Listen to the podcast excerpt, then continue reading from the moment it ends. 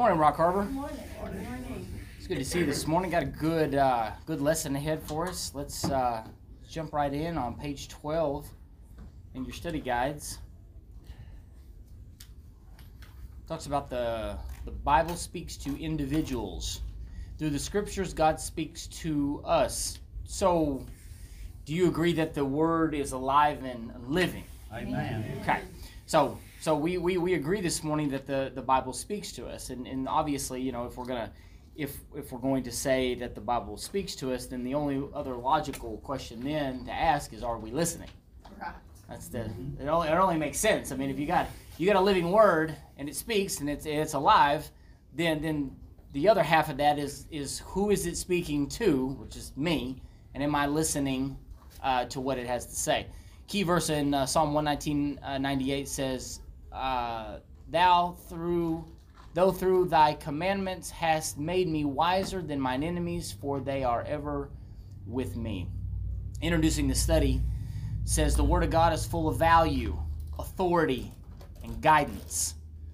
But how would you find these things unless you seek them out? Personally engaging in the study of scriptures. So it's a it's a it's a base thing that we talk about, and you've heard we've talked about Pastor talked about it, and I've talked about it uh, numerous times when we talk about what the Word actually has in it. Well, you know, from the very start, it, we have to first understand the value of the Word.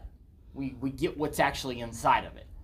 When you get the value of the word, you get the authority of the word, and you get the guidance of the word. And there's really, the, the lesson points out three really important things there, and we don't have time to go through all three of them.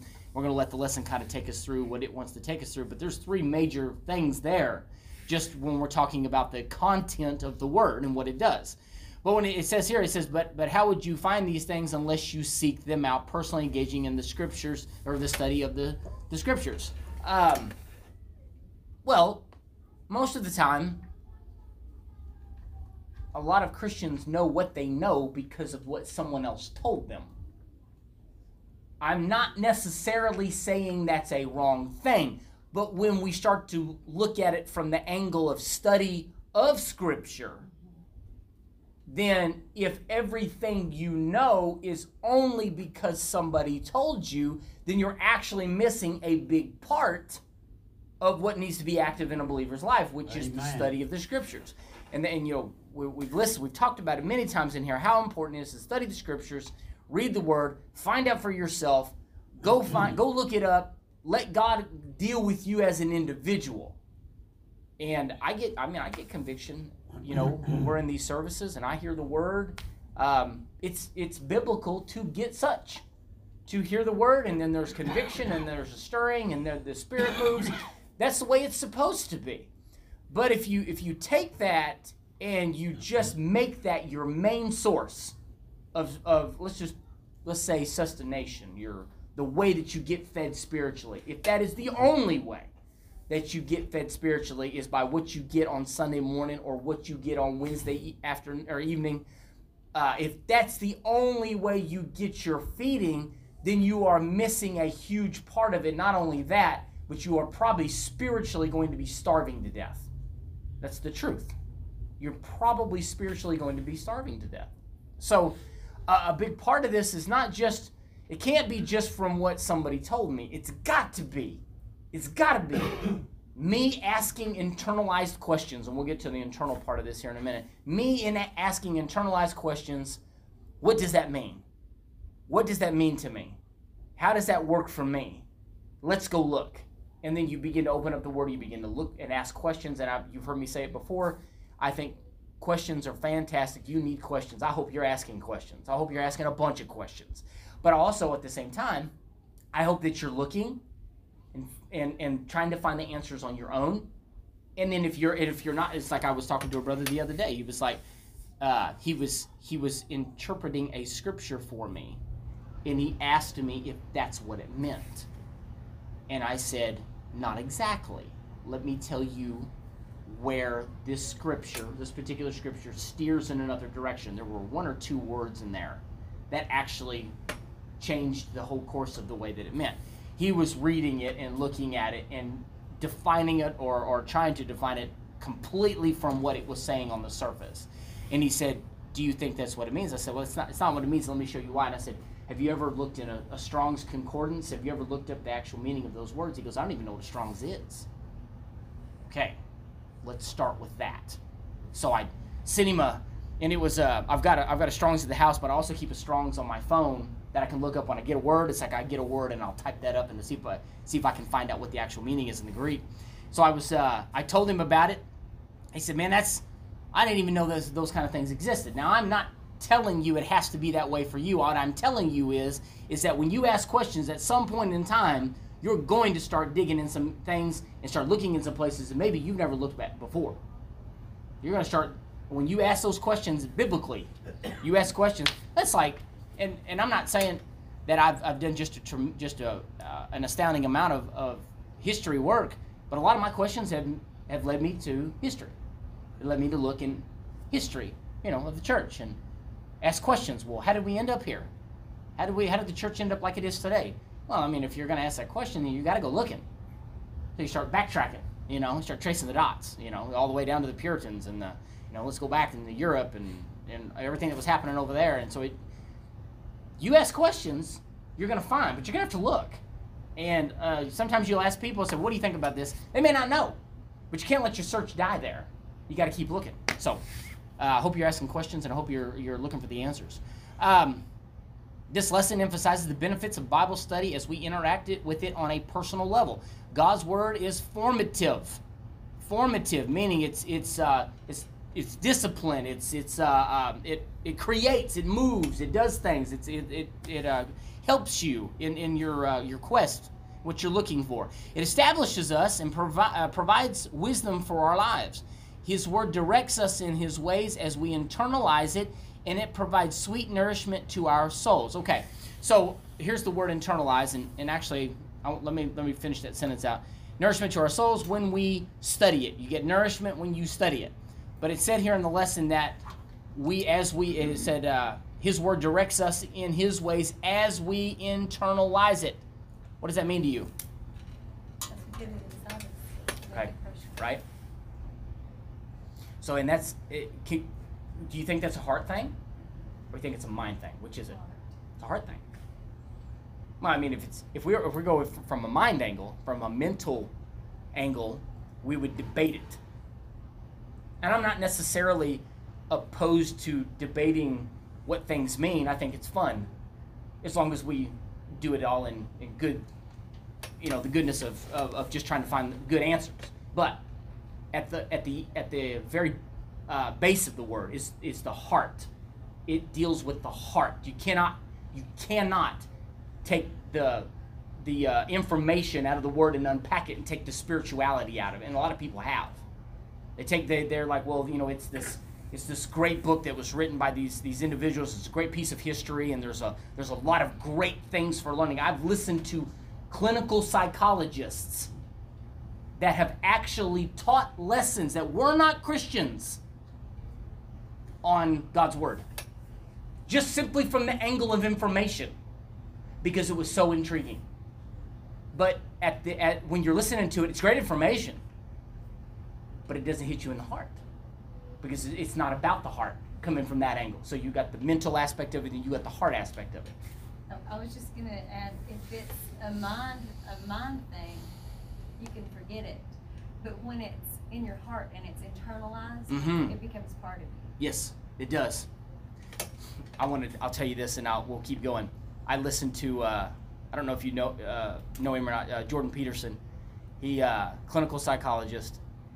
He was in a. They were at a roundtable talk, and he was uh, with some other Christian men, and this is what he said in this video that I watched. He said, "I've read through the Bible, and I've taught lessons on it, and, and different things like that." He said you know what intrigues me and this is coming from a this is coming from an unbeliever standpoint from the heart but understanding that there's something there he said if the resurrection of christ happened exactly like the bible says that it did we as people in humanity can't even wrap ourselves around what this guy did this is coming from a clinical psychologist he said there's no way we can we wrap ourselves around it now you could say, well, he didn't say it correctly. And you got to understand, he said it from an unbeliever's perspective.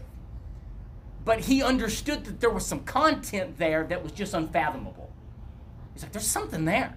There's something there that is just more than we can even conceive. He said, if what he did, if he if he did what he says he did, it bore the sin of of the entire humanity on his shoulders and took it for us, we don't even understand fully what was done for us. Anyway, that talk went on. So you can't unpack one and then and then leave the other. You you can't have a, a cognitive understanding and then leave the heart of it out of it. You cannot do that. God deals with the heart. All right, so um, where was I at? Sorry. Um, verse two through. Uh, As you read. As you read, am I on page? nourishment to our soul when we study it. Oh yeah, I'm not even down there yet. Sorry guys. When we study, as you read this lesson, think about the importance of meditating on the Bible in your personal life and how you should engage in the Word on an individual level. Individualization, talking about you individually, not collectively. Not collectively. Collectively is great. Collectively has a place. But it can't take the, the place of individuality. Because why? Because what what comes first? What comes first before you can be collective? Individual. You can't be collective without an individual. Individuals make up collectiveness. And so when we come together, that makes it collective. But if you, I mean, you think about it, if you have a bunch of unbelievers, it doesn't matter if you put a bunch of people together talking about, you know, biblical issues, you're still not going to get to the heart of the matter. It's, it's, it's a collective group of believers. You come together, there's a collective power there. But we do not get a great collective power unless individuals are seeking it out on their own and figuring it out on their own, learning things on their own, coming in and saying, Man, God, show me some stuff. I got to tell you about this. Or just being completely blown away in your spirit that God would even speak or show something to you like that. I mean, there's just an awe to it. Okay, let's read our scriptures this morning, page 13.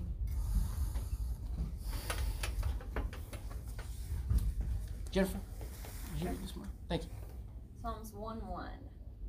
Blessed is the one who does not walk in the step with the wicked or stand in the way that the sinner takes or in the way the sinner take or sit in the company of mockers, but whose delight in the law of the Lord and who meditates on his law day and night. That person is like a tree planted by the streams of water, which yields its fruit in season and whose leaf does not wither. Whatever they do prosper. Not so the wicked. They are like chaff that wind blows away. Therefore the wicked will not stand in the judgment, nor sinners in the assembly of the righteous. For the Lord watches over the way of the righteous, but the way of the wicked leads to destruction. Psalm 119 1.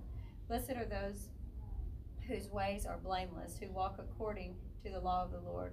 Blessed are those who keep his statutes and seek him with all their heart. They do no wrong but follow his ways. You have laid down pre- precepts that are not to be fully obeyed. Oh, that my ways are steadfast in obeying your decrees. Then I would not be put to shame when I consider all your commands. I will praise you with an upright heart as I learn your righteous laws. I will obey your decrees. Do not utterly forsake me. I have hidden your word in my heart that I might not sin against you. Oh, how I love your law. I meditate on it. I meditate on it all day long. Your commands are always with me and make me wiser than mine enemies. I have more insight than all my teachers, for I meditate on your statutes. I have more understanding than the elders, for I obey your precepts. I have kept my feet from every evil path, so that I may obey your word. I have not departed from your laws, for you yourself have taught me. How sweet are your words to my taste, sweeter than honey to my mouth. I gain understanding from your precepts. Therefore, I hate every wrong path. Thank you. Very good. Good word. Section 1 Thank you, Lord. God's word forms us.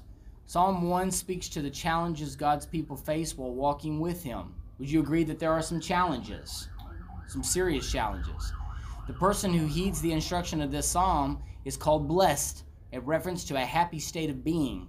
The word can produce blessings that stabilize our lives, calling us to reject evil. Okay, so think about that sentence right there. The word can produce blessings that stabilize our lives. What would that, I mean, Stabilize. What does that mean? What are we talking about? If the word stabilizes you, what does that mean? Gives you balance. Okay, gives you balance. We put we put our feet on a Solid rock. solid rock. Everything else is sinking. See? Right. There's no so we know the stability is coming from where we are putting our feet. So the word of God is based, we know the word of God is based in that. Steeped in our belief in Christ. That's where the stability comes from. As I said, we said this before. I I appreciate the fact that we we have the kind of well, how do I say this?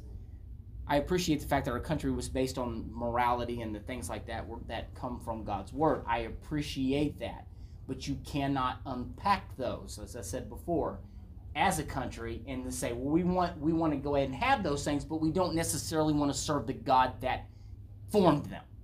You see what I'm saying? You you can't have one and not the other. He was the creator of all morality, and you know we talked about this last week. Um, he's the creator of all those things, so you can't have good. You can't have good without the one who is good. Amen. I mean, it just makes perfect sense. So, if, if you really want to know at the heart of it, I mean, that's really where our, our country is struggling right now, tremendously, uh, and that's where you get uprooted, is because you, you take the you take those fundamentals and you take those things and then you you throw them in a court of law and you put them in front of people who don't believe in those things. You put all those things. I mean, they're subject to change. People are going to change those things. They have different ideas about what they think it should be or should not be, and all of those other things. But see, if you believe in the one who formed them, you'll know that you can't compromise on those things. This is why I've, I've said this many times. This is why we need believers that are in the church, in places of, of, of power in the country, because um, we're asking people. I'll say this loud. I wish we were on TV right now. I said the church is asking people to defend its values and and putting it in the hands of people who don't believe in the God who formed those values. So, do I think it's great that there are some people out there fighting for those things and trying to keep those things in there? Absolutely, but it's going to take more than that. It's going to take some people with conviction to stand up and say, "Hey, we're going to do it a different way here. We're going to have to do it a different way." Sorry. Okay. Um, and I wrote this down. I gotta. I want to say this. God, uh, the the word of God is not a supplement. So if you take supplements, what do you do? What does that mean? If you're taking a supplement, what does that mean? Something to get you by. Right. Supplement. If you supplement something like a like a vitamin, the reason they call a- it It's not a meal. It's Right. Just a. it's to assist you with with when you eat. If you're lacking something in that, then you you can go over here and get a little more over here. The word of God is not a supplement. Okay. The whole thing. You don't get to add the word of God in, and that's we were seeing it today. That's what a lot of people are doing. They want to add the word of God in and say, "Well, I need a little God, I need a little church." That's that's a supplement. Actually, what God's word is an, is an inoculant to sin. That's what it is, an inoculant. What that inoculant is. So if you get if you get bit by a snake, you need the inoculant. You need something to inject in there that nullifies the venom you and I are in great need of the inoculant to sin, and the inoculant to sin is Christ. So once you receive Him, that that breaks the chain. Well, the chains have already been broken, but you're accepting the finished work uh, of being able to to banish the power of sin over your life. That's an inoculant, not a supplement. You can't you can't supplement. You can't have supplementation for sin. You can't just come in and say, well, I'm gonna have a little bit of sin, but I got a little I got some issues over here too. We're just gonna kind of I need a little of God's word to kind of get me by. It can't it can't be a supplement. It's got to be more than that. Verses two through six spell out the the contrast between those who walk with God and those uh, live in sin. Note how the psalmist describes right away by pointing out how not to live. Wrong living places a person on a tragic progression of sin. I like that. I like what they said there. I like how the, the lesson puts that. The psalmist describes right living by pointing out how not to live. Well, so well, how else would we find? How else would you find out how to live right if you weren't pointed out that you were doing it wrong? it just makes perfect sense. But if you'll if you think about this though, that's problematic in today's time. Nobody wants to be told that they are wrong. So Because everybody's always right, right? it's something I've yeah i- i- exactly exactly. And it's something I've been spending quite a bit of time when my boys have been working with me. and I, I take them out and we're, we're doing jobs and different things like that. And one of the things that I've been trying to, to teach them, because they get frustrated easy, it's like, well, you're not doing that right. you know, they, you know, you think about it when you was a kid, you get mad, you, oh my goodness. I said, listen, you have to fail. And you got to be okay with failing in life. You got to be okay with that. You got to be okay with failing. You got to be okay with making mistakes. And you have to, at the same time, own the fact that you blew it and that you made a mistake or that you are in the wrong. If you cannot do that, if you cannot be okay with failing, then you can never be right. Ever. You're off on the wrong foot completely. Be okay with failing. And if you're okay with that, if you can you can become acquainted with the the that correlation between failure and success and understanding that you're only going to get it right once you get it wrong. And and what's the saying? Anything worth doing right is worth doing well. Anything uh, worth doing right is worth doing it wrong. Is worth doing it wrong. Because you can't be right without being wrong. And that's that guys, that's the same in every aspect of your life, and that's the same thing in Christianity. There's just times when we just have to admit, I was wrong. But I think if you will examine your life and look at look across the board and think about the times when you've had some of the harder times, or you've been in, uh, or you had a fight with your spouse, or you've been in a you know a, a rift with somebody about a certain situation, whatever the the thing is, you come right down to it. It's it's a fight and a battle between who's right and who's wrong. And and and I I can openly admit, I have wasted days defending something I knew was wrong. I just didn't want to be wrong. I think everybody has been in this boat, okay?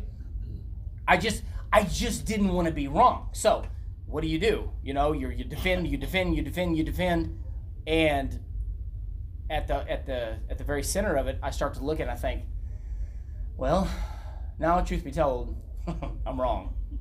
truth be told, you know, let's remove my emotions away, you know, from the whole thing. I'm I'm wrong. So they, when it says that wrong living uh, places a person on a tragic progression of sin. So what is it that we're having trouble with today? People recognizing that there is sin and that it's wrong. I was talking with a lady over the weekend, she was, we were talking about the Bible and what we believed and everything. She looked at me and she said, you are prejudiced. I said, well, what do you mean by that?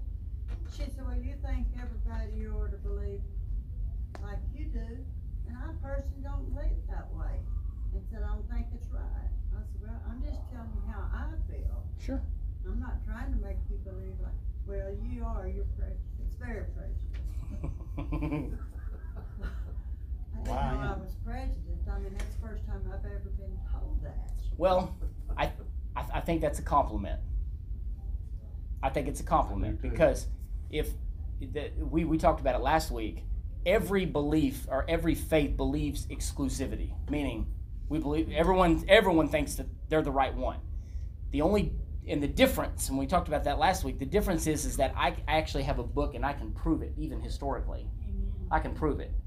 And where where the fight is is whether people will accept what you are showing them or whether they won't. And you know just as well as I do, you can't get in those kind of battles because they're just they're just not going to have it. They're not going to receive it. But I, I consider that a compliment, Thelma. I think that's great. I, I'm looking for myself to be called prejudiced soon. I think it's great. when, when you get into a situation like that, it's not, it's not hard to be, when you're in the presence of maybe, uh,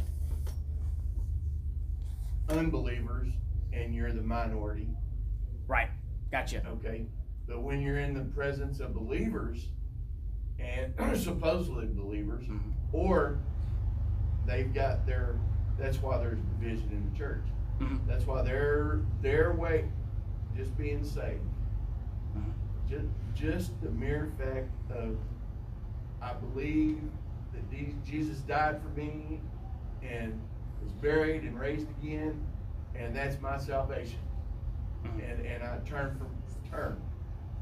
Well, no, no, I don't think so. I think that's a, I think you have to be baptized hmm or you're not, you're not saved. Right.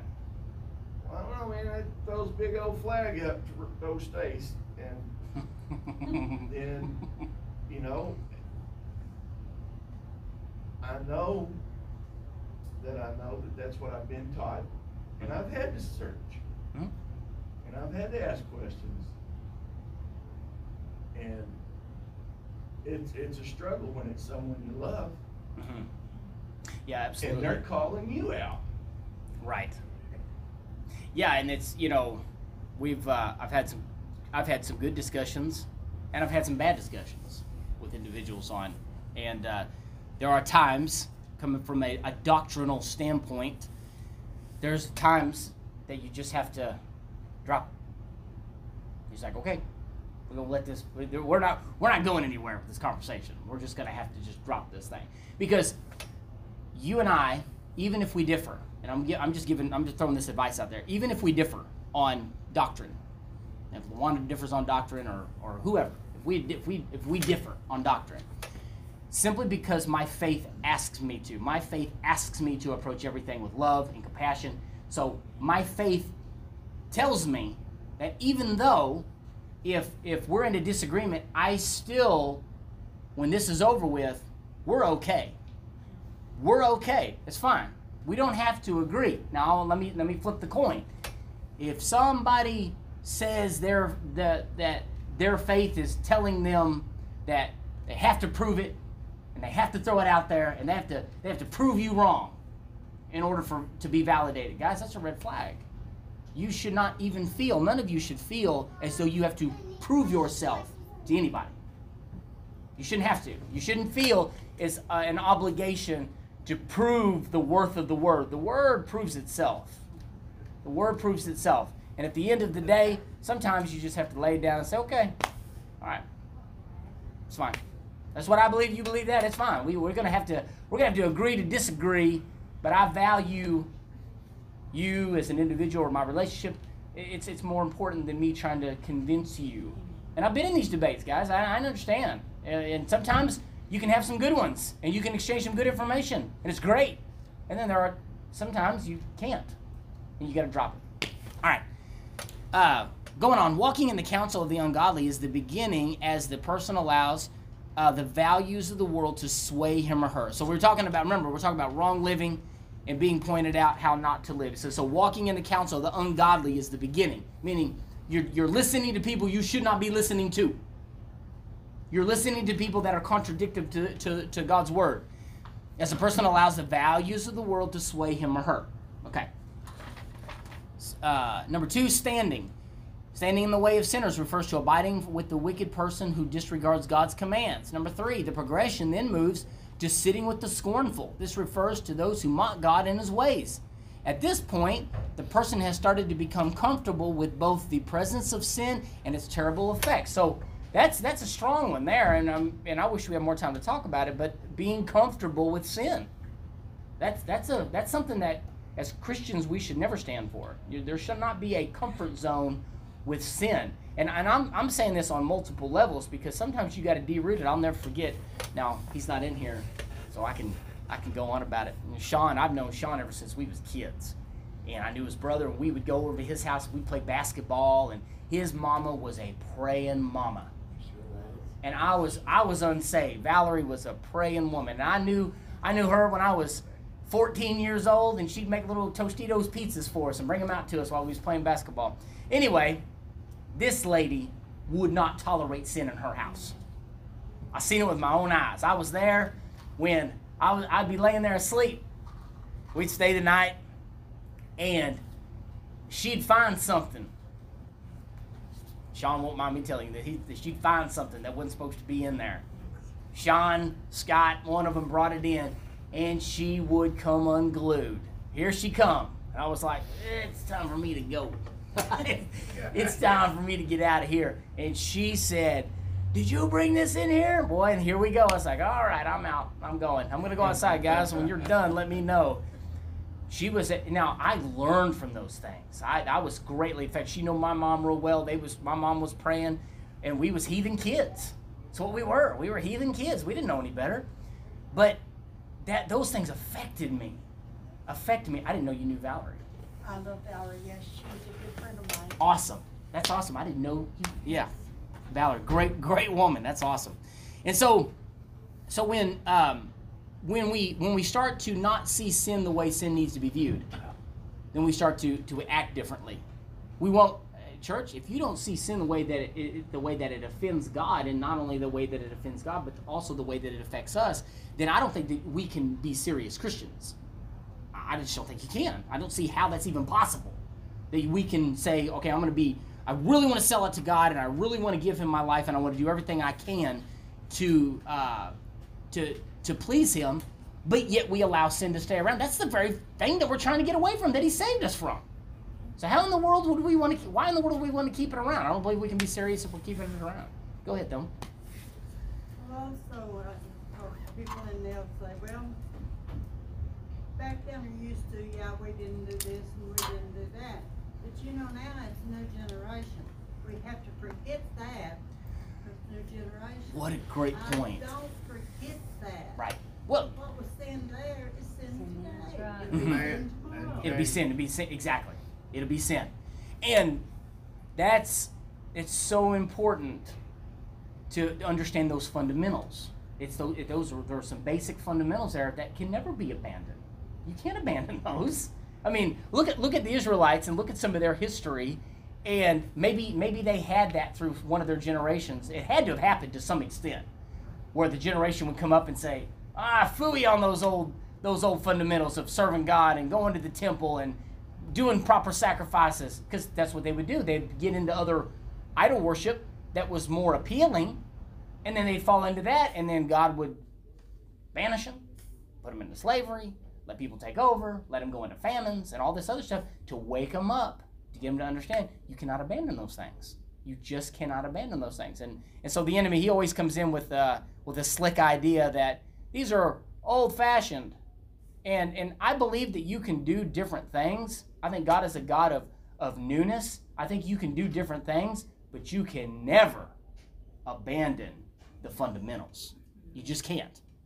So, anyway, but there is a godly alternative to this progression. Delight uh, or find joy is God's commands by meditating on them.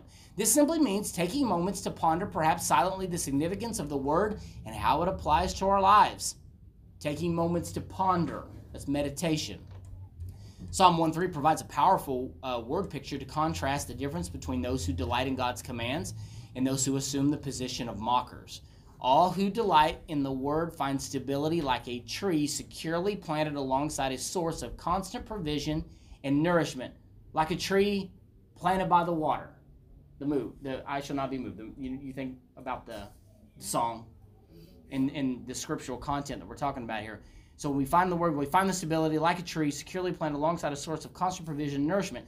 This tree will remain strong because of its place beside the river. The mockers of the word are far different. Verse 4 compares them to chaff, the outer layer of wheat kernels that is blown away by the wind on the threshing floor. It is a picture of instability and ultimately destruction. Well, you think, and I like to try to, and it helps me to look at things from the big picture. It, sometimes I think we get discouraged. You look at sin or you look at things that are sinful and you think, people get away with everything. People get away with injustice. People get away with all kinds of things. Well, let's let's look at it from this angle. You think about the way that it compares here in the verse. It says the mockers of the word are far different and compares them to chaff, the outer layer of wheat kernels that is blown away by the wind. Well, let's not look at judgment and, and things like that necessarily on a week to week or month to month basis. But the fact that in the grand scheme of the thousands of years that this thing has been around, we're just this little bitty speck. And we come and go from one generation to the next like the wind blows. But the difference is is that right now because I know Christ, I'm actually living in immortality. When I pass from this life, my life doesn't end. Mm-hmm. I'll go I'll go be with him. It will continue on. Praise God. See, see the angle's different. But for the unbeliever and for the unrighteous, these are I didn't make it up. The, Bible says that there's a whole different ending for that individual. And so when I look at that and I read those, you think, man, there's just there's so much injustice in this world. Yeah, but it, it comes and goes like the wind. I mean, it's it's you think you know these people are evil over here. They're gonna get old and pass just like you. And it goes and then it bleeds right off into the next generation for them to decide how it's going to go for them. And so um, it's encouraging to me and helps me see things from a bigger from a bigger bigger perspective that it's not all this weight on my shoulders and I'm fighting against all these things. I'm I'm I'm in my prime and I'm and I'm out in the middle of everything, but there'll come a time when I'm not. And there'll come a time when when when someone else takes over and there's a come a time when that generation changes and it shifts and then there's a whole nother story coming through. You just hope that story is righteous. That's what I'm hoping. Okay, the ungodly person is crushed under the burden of sin, uninterested in God's commands. As a result, he or she will not be able to stand among God's people and will ultimately experience judgment. In contrast, the righteous are known by God. Known by God. Verse 6. Hey, let's go back and look at that real quick. Let's just see what it says. Verse 6. It says, um, For the Lord watches over the way of the righteous, but the way of the wicked leads to destruction. Okay. Going back, it says, in contrast, the righteous are known by God. You know what I think is good about that is I, I mentioned this Wednesday, I believe. I think about what is said on Judgment Day when he said, "Depart from me, I never knew you." Which, which, what he's implying is, is there's no relationship between you and I. Meaning, there's actually a lack of righteousness. There's not a righteous living that's going on there. He said, "I don't know you. I never knew you. I don't know you. I don't know who you are. You're standing before me and you're talking to me, and I hear what you're saying, but I don't know you." But he says right here, in contrast, the righteous are known by God. He said, I know you. I know who you are. That that really weighs on me too. That there's it's even more severe than I thought. You know, when God, you know, on Judgment Day, and he he, he separates, you know, the right and the left, and the he, he tells the one, enter in, my good and faithful servant, servant, uh, to the to the promises that await you. You know, eternity, eternal life with Him. Well, then for the other ones, he says, Depart from me, I don't know you. And that is powerful to say, I don't know you, because they were under the impression that they knew him. That's, oh, it's, it's, that's powerful. It's powerful stuff. To, uh, the, the living, the creator of the universe, the living God, to tell you, I don't know who you are. You're telling me you've done all these things? I'm, I don't know who you are.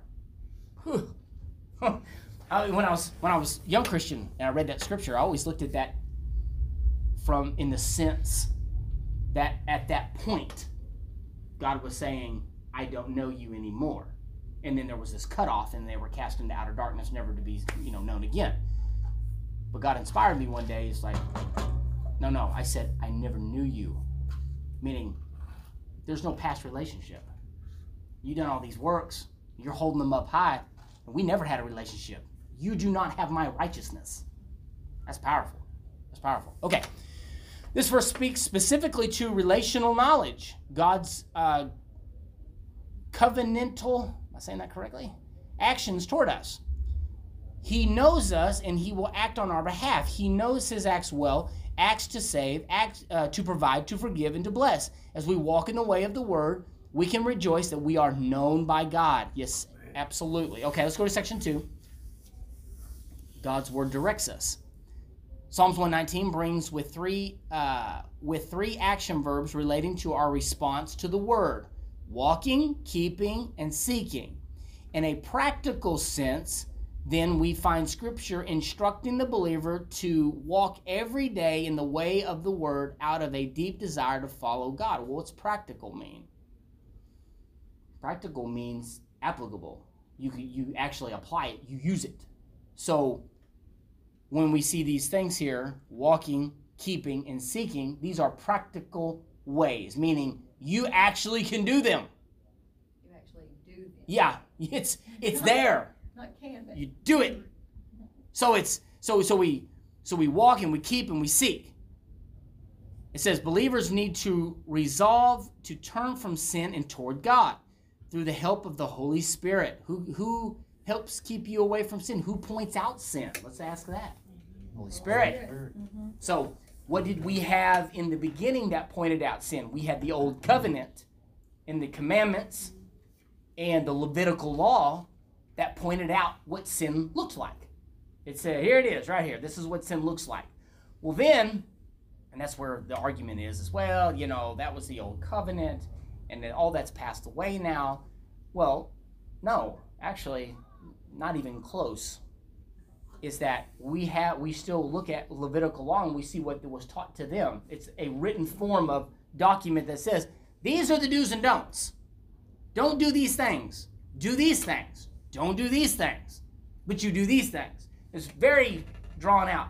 I used to not like reading Leviticus because as a kid it was just baffling to me. I was like, one day I picked up God's word and I was reading. I started in Leviticus and I started reading, and for some reason, I, they had to be the anointing. I was just absolutely engrossed in it. And I read through it and I read through it and I learned more than I had ever learned. And the, the value uh, that was placed there in Levitical law that gave them and separated for them the difference between right and wrong. They had to have it. They had to have it. You can go on without it. So now we have the Holy Spirit. And what does the Holy Spirit do? The Holy Spirit points to and convicts us of things when they are wrong. He's now he's now he's with us. Now he says, okay, that's that's not right. And I like that because there are a lot of things that I can point to that are sin, obviously. But then the Holy Spirit deals with us as individuals. And he says, hey, that's when you do that, do you realize that that's idol worship? That's not idol worship to you or to you, but that's idol worship to you. You got you got to put that down. See, that's on a very internalized, personal level where the Holy Spirit deals with us about our sins. But if we don't if you don't care about sin or if sin doesn't if we don't understand the the effects of sin, then what does it what good is it going to do for the Holy Spirit to speak it to you? He will knock. He does knock. He knocks on the door and he tells us, "Hey, not a good thing to be involved in." Uh, in verses 4 through 5, the psalmist prays for help to walk in his ways. Today we can live in the assurance that God still gives us what we need. Does he give you what you need? Amen. Absolutely always gives you what you need. Not always what you want. Definitely what you need. Verses 6 through 7 emphasize knowing the word as well as understanding its meaning. This includes internalizing it, putting it into practice through obedience. But how do we put it into practice consistently? The psalmist exhorts the believer to place proper value on the word. A need illustrated well in verse 9 with a practical rhetorical question How can a young person stay pure? What a great question, and what a great part of the lesson. It says the psalmist exhorts the believer to place proper value on the word. We've actually seen churches in, in this time that we're living in begin to stray away from that Amen. and begin to depart from the teachings of the word under the guise of generational thinking that we probably could get away from that. We could probably get away from doing it this way. And before long, you have a wheel that begins to turn. And, church, once you turn that wheel to, to, to bring it back, I'm not sure you can do that that would take it would take the full power of the Holy Spirit and convicting power of the Holy Spirit to bring a revelation of sin to people, and for and, and an uprooting uh, of things that that have gone on in churches that would need to be uprooted and just cast out completely, in order to get back to where we would need to be. Uh, I'm not pointing anybody out. Don't don't get me wrong. I'm speaking from a very general perspective that there have been a lot of compromises, and I've listened to these people talk live, and I'm listening to it and I'm thinking, what? No. No, no, no, no, no. We we can't we can't do that. We can't. You can't you can't uh, consider Christianity and, and Islam to be similar beliefs. No, you can't you can't infuse that into the church. No, yeah. It's out there. And it's crazy. Uh, Pastor talked about it before, and I've seen it before. It's called Charislam. Charislam. A little bit of Christianity, a little bit of Islam, Let's go to church together. We got to love each other. We're brothers. no, no, no. Their, their, their God is not my God. Their God doesn't have a son named Jesus. Doesn't. You're prejudiced. Yeah. I've received my compliment for the day. that but that no if you ever and if you're ever approached with that ever in, in in talking i was approached with this back when i worked at the plant with that very thing it's like well i was talking to an islam brother and and and we found out that that his he said our god is the same. And i said well you know what? And this is a this is this is supposed to be a this guy's supposed to be a staple. And he said yeah we got talking and and we have a lot of similarities and there are a lot of things in there. And i said wow you know i didn't know that. And i said no no no no no no. And i said ask him if his if his god has a son named jesus that died and rose from the grave. Ask him won't go well because they don't and in fact they, they they'll refute it and they get plumb angry about it because the deciding factor is christ the, the, he's the son and he rose from the grave. Remember, it may look similar, but if it's not steeped in the death, burial, and resurrection of Jesus, guys, it's false. It's falsehood. We, we can talk about God out in the ether all day long. I mean, that's, yeah. Sure, it's going to look similar if you serve a God, G O D, small lowercase g. I serve God, uppercase G. Amen. Right? So, so we have to understand that. So everybody that comes to you that wants to say that your God is the same as my God, ask him if their God has a son named Jesus, and ask him if he rose, he died and rose from the grave, because that's the separator. it really is. Okay. Um, the answer: Live according to the commands of Scripture. However, outward obedience grows out to one's heart. Right doing is the result of right thinking or of cultivating godly values and desires. Is one of the reasons why we keep the word in front of us as much as possible because it's good to cultivate. It's good to think about it. It's what you want to think about. Um, yeah, that, at times that can be a struggle. Some of us live very busy lives. I live a very, very busy life, uh, and I felt completely disabled lately with the fact that I, my radio's out of my truck. It failed on me, so I jerked it out and I jerked all the wiring out, and I listened to a lot of stuff that get me through my day. I haven't had anything playing in my vehicle for like two weeks. It's awful. It's absolutely awful. I hate it because that's where I get that's where I get a lot of stuff. I'll be driving from one place. You wait 30 minutes. You can listen to a good sermon in 30 minutes. Mm-hmm. You can listen to some really good teaching in 30 minutes. Amen. And so we keep it in front of us, and it affects the way that we think. Well, a person's not saved can't understand the word Mm-hmm. That's right. because he, you, you can tell them, you know, about Jesus stuff, but they can't understand it No, right. because they don't have the spirit to understand it. Mm-hmm. Right. Now, once you're saved, I know after I got saved, it all come alive to me, Right. and after I received the Holy Ghost, it really come alive. Yeah. But uh, it, there was a difference there both times. But uh, a lot of the time before I was saved, and I'm talking about, you know, I thought I was saved when I was eight, nine years old. But, mm-hmm. uh, it was different when I got saved, Right. when I was 27. Yep. Well, and let's remember this: you you you're only you're only saved when God draws you. Mhm. God's got to draw. I mean, I've heard of people making some conscious decisions to change their life, and then and then they fell under the conviction over you know over a short period of time, and they're like, okay, now I really get it. But God has to draw. There's got to be a drawing from the Holy Spirit. God's got to say, hey, I want you, and then we enter in. I mean, I remember you know the palms sweaty, heart's pounding, and I'm and I'm scared to go down there. That's the draw. That's the draw. That's that's what it is, and it's its most primitive and pure form. Is that's what it kind of looks like? Is this, you know, I'm, I'm about to step out. What is going on? Why do I feel this way? That's the call. He's calling you. He beckons you. But that has to be That's present, re- that's relevant. when you get talking to a sinner, they'll say, "Well, you're judging me." yeah. No, we're not judging you. We just, you know, we know the word. Right. Exactly. You got to. If you don't line up to the word, Yeah. then you know. Finishing this paragraph or starting in the, the last paragraph he says yet christians must prepare for times when their purity and holiness are challenged. Do you think it's being challenged today? Yes. i think the church is being called out. Maybe it's not being called out by the church.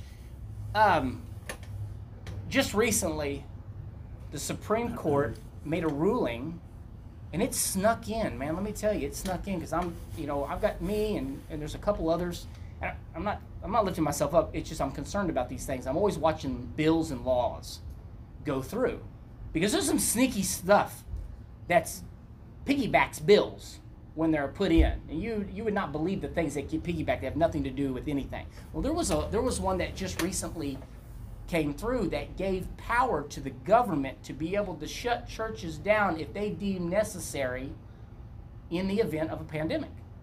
Now, whether you agree with or disagree with pandemic or not, that's beside the point. The point is is that you don't have the power anymore. It's gone. It's been ruled on. So the ability now to be able to just say, "Hey, you know what? You guys are causing issues." And they can make up whatever they want and they can mm-hmm. cut you off. You shut it down. That got through. That got through. It was piggybacked. Got in through one of them deals and it was heard and and and and listen, I'm not trying to argue the fact of wisdom and the things that have happened recently about whether at times we should not be together or be together or what I'm not arguing that. What I'm saying is is under no circumstances should the church give power away Amen. to a government Amen. to decide when we get to have our doors open and when we don't. That's problematic. Mm-hmm. And and you can you can have a belief system that's different from mine on on those other issues on the pandemics. That's fine. That's not the point. The point is is that when the church gives its power away, it's given away. I think the church is being called out, and I think the church has to make a stand in that. I'm running out of time, guys. I'm sorry. Um, let's go to section three, and then I'm going to finish up. God's word informs us. The value of the word in the life of individual believers can be seen in the marvelous wisdom it brings in their lives. In Scripture, the definition of wisdom includes an ability to understand the surrounding world and respond in a correct and godly way. The wise person knows and follows God's righteous commands.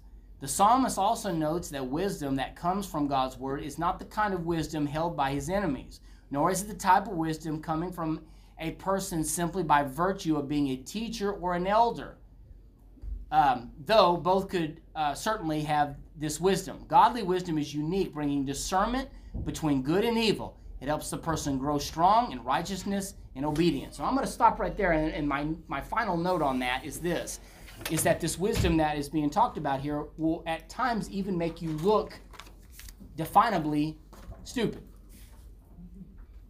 It will.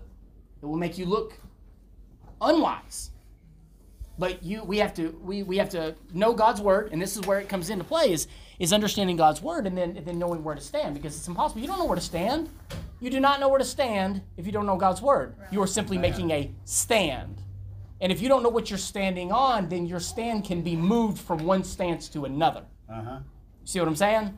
So that's problematic for the church if we don't know how to properly stand or where to stand. I'm out of town guys. God bless you. Thank you